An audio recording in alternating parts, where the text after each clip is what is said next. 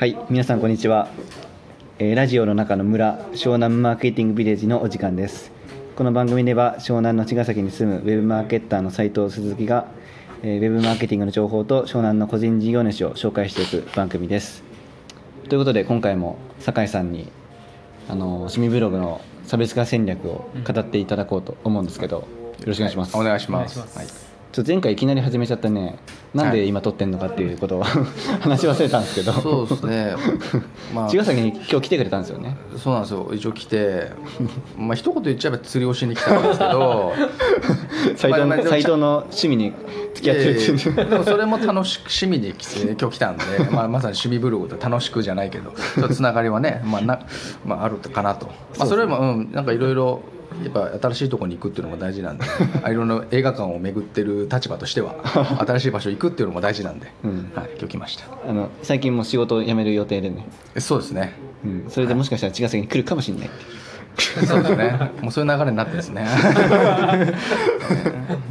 ね。まあそういうね、ええ。関係性なんだけど。えまあ本題に戻すとあの、ちえー茅ヶ崎の魅力じゃなくて、えーっとえ全然違う。答え答えられない逆に。今日来たばっかりで。僕が僕が語っちゃいます、はいごめんなさいあの差別化戦略かああそうですね差。別化戦略について語ってもらおうかと思うんですけど、そうですね。まあ前回趣味ブログの話で、まあ映画、はい映画の、えーブログやってるってことで、はいえっ、とまあ自分と今映画館の記事をちょっとまあ映画館に興味があるんで。うん あの映画館の記事を書いてて、うん。でさまあ、いろいろ特別席のちょっと各映画あ記事を書きたくて各映画館回ってるんですけど、うん。まあ、基本やっぱ誰もやってないことだったりとか、うん。まあ、誰も記事にしてないことをあの書いてみたかったので、うん。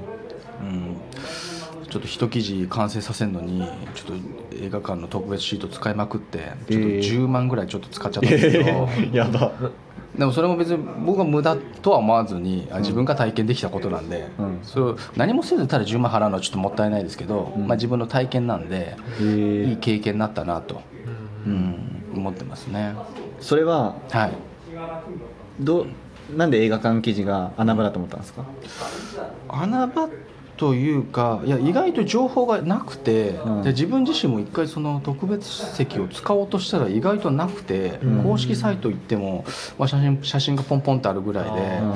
実際どうなのかなっていうのもね、興味ですよね。だから興味から始まって、うん。ああこういう感じなんだと。うん。で意外と特別席使うと飲み物1本えー1本とか注文できるみたいなことが書いてあったりするんですけど、うんもう実際ねどっかどっか飲み物選べるのとかうん。分かんないんで、そういう情報あんましっかりとないんで、うん。メニュー見てああこういうの飲めるんだとか。うん。あと意外とあのシャンパンが飲めるとこもあったりとか、うん。お酒も注文できるとこもあるんで、うん。まあ、そういうのは実際行かないとちょっと分かんない部分でもあるんで、うん。まあ、自分で行ってうん。そうですね。あのあじゃあ自分が行って書こうとういうん。流れにうん。なりましたね。うんまあ、上位表示してたのははい。公式サイトとか、なんか、まあ、主観的なこう、まあ綺麗に写真撮ってるけどうん。実際はどうなのみたいな。そうですね。公式サイトそうそうですね。まとめサイトしかもうほぼなかったですよね、うん。で文章にしてもちょっと伝わりにくいこともあるんで文章だけだとやっぱ実際いろんな細かいところも写真撮ってうん。ちゃんと記事にしたいなっていうのがあったんで、うん。はい。記事にしましたね、なんかあれですよね。もう読者の代わりにはい。俺が全て言ってやるぞみたいな。そういう意気込みですすね。大げさに言っちゃえばそうなのかな。なんか。あでも本当にそうです。あの自分も逆に知りたいんで,、うん。うん、で逆にもしかしたら自分と一緒の気持ちの人もいるのかなっていうのももちろんあったし、ううん。んでそれやってないんだったら自分やろうっていう感じでうん。スタートしましたね、うん。はい、なんかあれですね。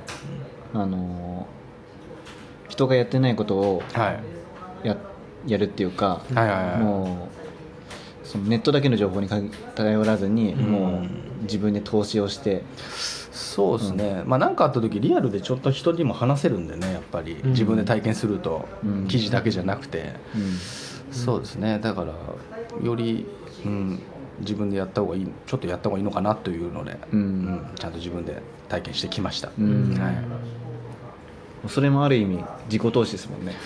そうですね。まあ最終的にはそうなるのかな。まあでも本当やってる最中って意外とあんまそこなくてーとりあえず本当細かく取ろうっていうのがうん。意識が自然と芽生えて、うん。まあ、ここだけ撮りゃいいやとかだと意外と全然差別化もされないしあ意外と載ってない部分も写真撮ったりとか、ーうん。結構そういうので自然とそうですね。なんか気持ちがうん。入るというか、うん。感じでしたね、うーんキングダム何回見たんでしたっけ？キングダムね三三あ2回か。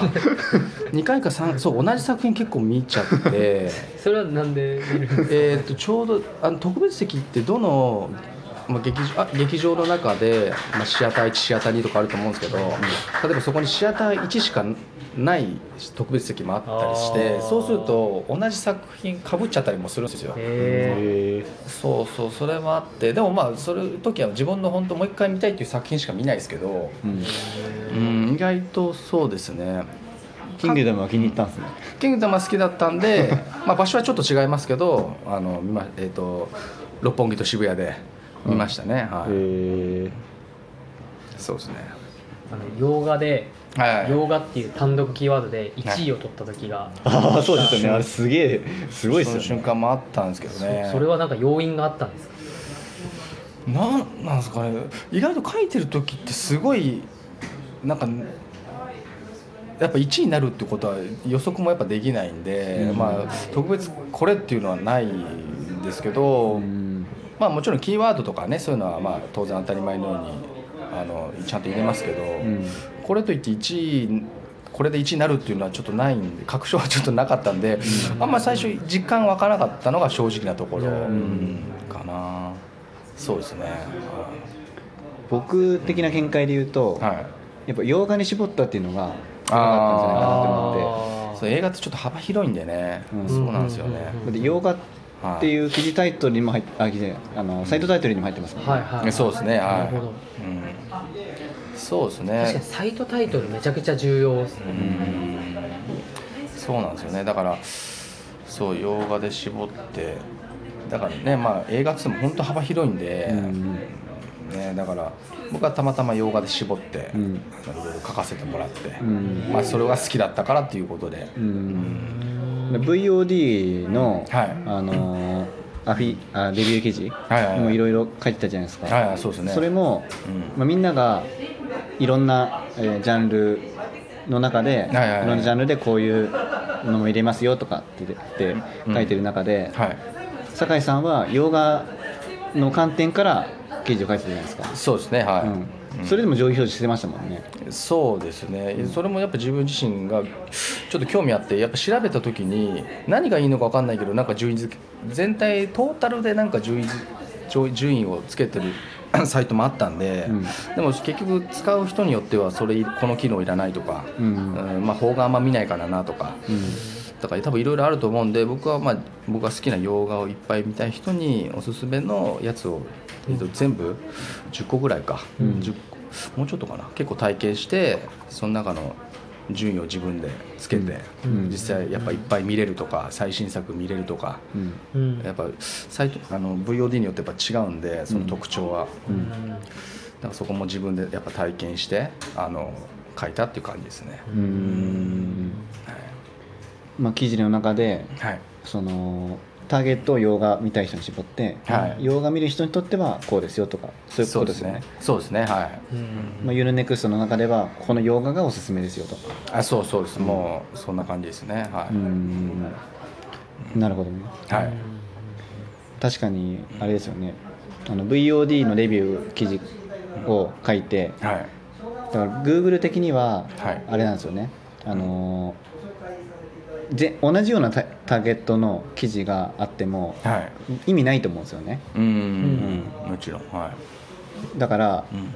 やっぱターゲットをこう変えることによってはい。そのそのそのターゲットの中で一番いい記事が上がってくるとはいはいはいはい。僕は思ってて。はいはいはい、うん。そうですね。それがううんまいことハマったのかなっていう。ふうにそうですね。結局その VOD も自分がちょっと実際そうどうなのかなって疑問もあったんで洋画が一番見れるうん。VOD どれかなって。やっぱその自分の疑問も解消したいのもあったんあでー。で結局それでやっぱ全部使おう自分で使ってみようと思ったんで、うん。本当はそんな全部使わなくてもいいと思うんですけど、うん。まあ、ちょっと自分がやっぱ好きだからこそちょっと欲が出ちゃったじゃないけど、うん。なのかなと思ってます。はい、うん。うん単純にレビュー記事書こうと思うとはい。なんか大体前の人の前の人っていうかもともとあるライバル記事のそうですね。真似みたいになっちゃうけど、うん。はそういうの書いてもね大体2番前置3番前置ぐらいになっちゃうから。い、同じことを書いてあるサイトがただ増えるだけなんで、ね、そうですね。それじゃいい。そね。ね検索エンジン的に意味ないですもんね。うん、そうですね。は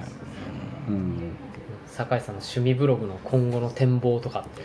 そうですね。まあいろいろ目的あると思うんですけど、まあ、これからねまああのしまあ、好きなことがないっていうのもちょっとねやっぱりあれなんでやっぱり何かしら、まあ、ブログっていろいろ自分の好きをさらに深く見つけられることもできるんでブログから、うん。で自分も実際映画から、まあ、そう映画館っていうふうになったんで、うんでやっぱそういうで最終的にこう雑誌の原稿の依頼とかやっぱ今まで経験したことないことにつながったんで、うん。まずやっぱ好きなことでまず続ける、うん。まあ、それは稼ぐ目的の人でもまず続けないと稼ぐまでいかないんで、うん。それは結局どっかしらでやっぱ楽しいとかやっぱ自分の好きなことっていうことがやっぱないと無理な話なんで、うん。まず僕は続けられる好きなことを見つけてほしいと思います。ブログを通して、うん。趣味ブログを通して、うん。はい。うん。うん。うん。確かに。うんそれをやったらね、まあ、自分のライフスタイル的にも良くなるし。そうですね。自分の知らなかったことをそれが体験になって経験にもなって、うん。いいんでね。うん。なるほど。なるほど。趣味ブログは可能性ありますね。と僕は思ってますけどね。は いあもう時間ないんですけど、い。あの酒井さんが、はい。あの記事添削してくれそうなので3名様限定で「あのハッシュタグ湘南マーケティング」でいただ言っていただければ書いていただければ記事添削していただけるそうなので、はい。はい。詳細は説明欄に書いておきます、はい。お願いします。それでは今日は終わります